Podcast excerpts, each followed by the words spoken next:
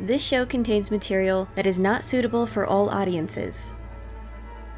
The following story is intended for entertainment purposes only.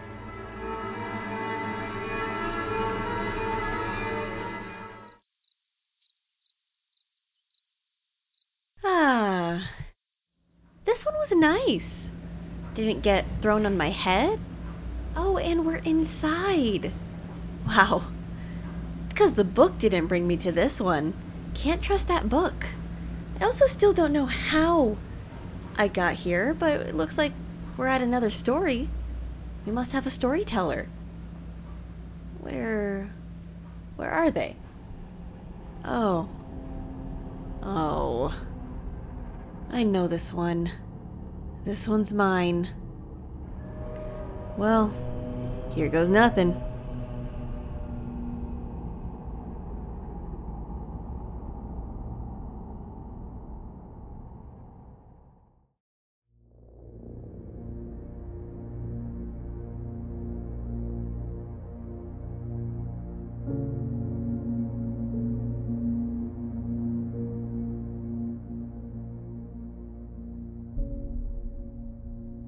So at this point, it was about four years ago, four or five.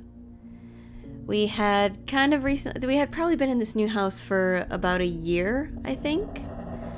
Um, so there's quite a few of us living in the house right now, but we're very fortunate. We all got our own rooms.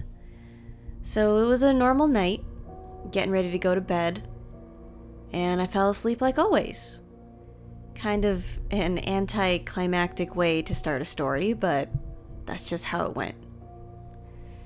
Now, during this time, someone very close to me was going through something very heavy, just not a good time in life for them. So there was a lot of heavy darkness surrounding this person who also happened to live in the same house as me. That's going to be important later, that's why I say it now. But let's get back to me falling to sleep.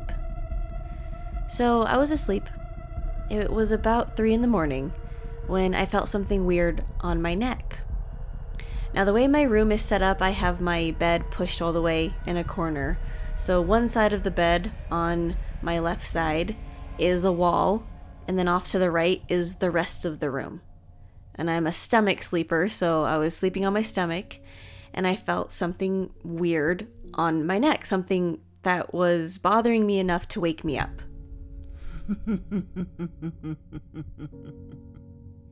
and as I'm trying to like come to, I hear really deep laughter from like an older woman right behind me.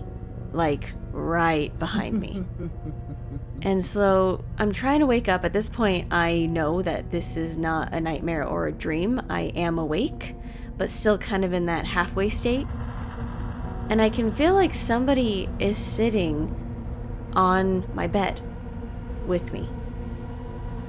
So I slowly move my head to the left where I can feel somebody sitting and where I can hear them laughing. And that thing, it was still tickling my neck. There were little fingers tickling the back of my neck. And it seemed to be enjoying this, apparently, because its laughter wouldn't stop. Now, when I turned around, all I could see was a big black hoodie. Like, like something super short, maybe three feet tall, was crouched right next to me on my bed, wearing a black hoodie, which happened to look like this person who is very close to me that was going through that rough time in life. So, because I'm half asleep, I assume it's this person. We'll call this person James. So, I think this is James. And I look at them, realizing now as I'm coming to a little further, this isn't this isn't James. They're not messing with me. This isn't something they would do anyway, but when you're half asleep and there's something strange sitting on your bed, you kind of hope it's just a person messing with you and not whatever this is. So this is all happening within like seconds, right? Something's tickling my neck. I hear the deep, deep laughter.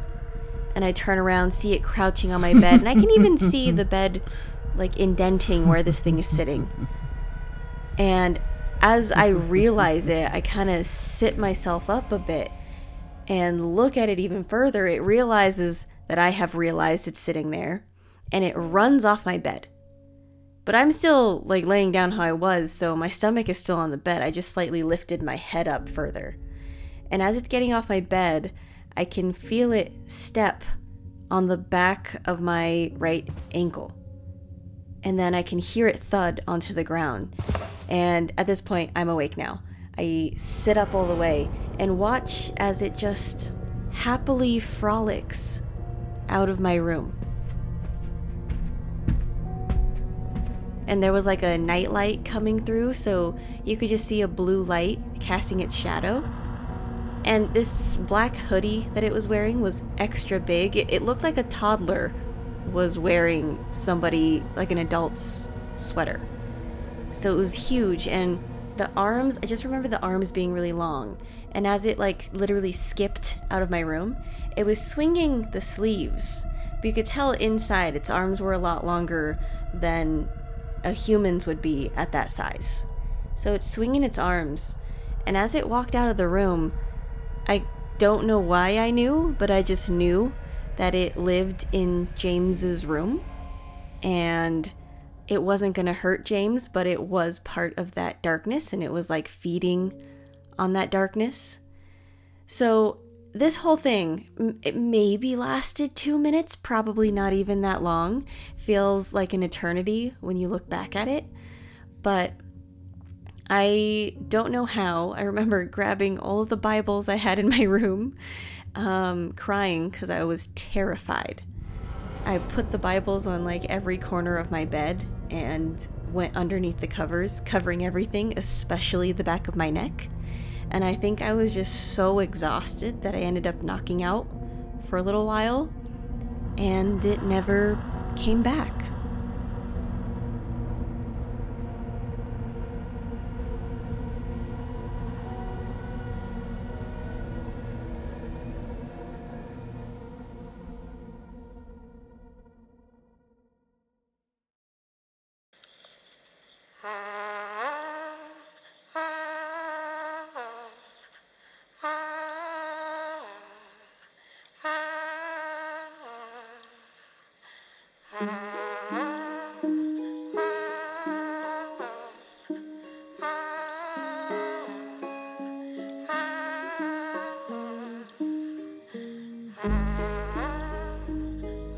Now, when I woke up the next morning, I kind of was able to digest what had happened a little more. And what I realized is that whatever this thing was reminded me of what I had heard throughout my family was called the duende, which I think is like a Latin American folklore. And at that time, all I knew about a duende is that they are these small goblin like creatures who are pretty diabolic like they they're at least connected to evil some way and they enjoy chaos. And it just was very fitting for everything that was happening in James's life and I was always kind of more of the protector of James so it would make sense that it would try to pick on me to scare me Now, just before I recorded this, I actually decided to look in to what the internet said a duende was. And sure enough, said it's a goblin like creature who has connection to an evil side and it likes to create mischief. But the part that I really was uncomfortable with when I read it was that, I mean, there's different versions of it but this is the version that made sense is that it apparently lives in the walls of homes, comes out at night, and it gets very, very close to those sleeping, like it'll sit on your bed. It's literally something that I read on one of the articles. So I don't know, I, I don't know that I will ever know exactly why it was there, but it visited me that night, and it is one of those things that when I retell it, I can just feel the goosebumps coming back. And I just pray that it never comes back.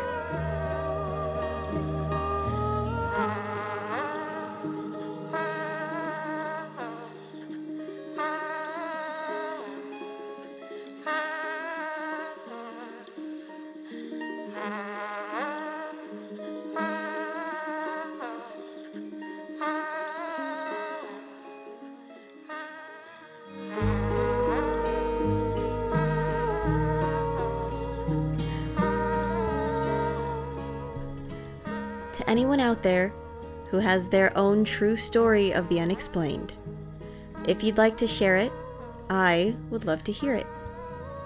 Go on over to talesfromthewindweaver.com and submit your story.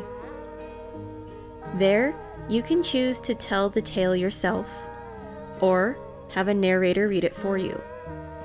Until next time, thank you for listening to the Tales from the Windweaver.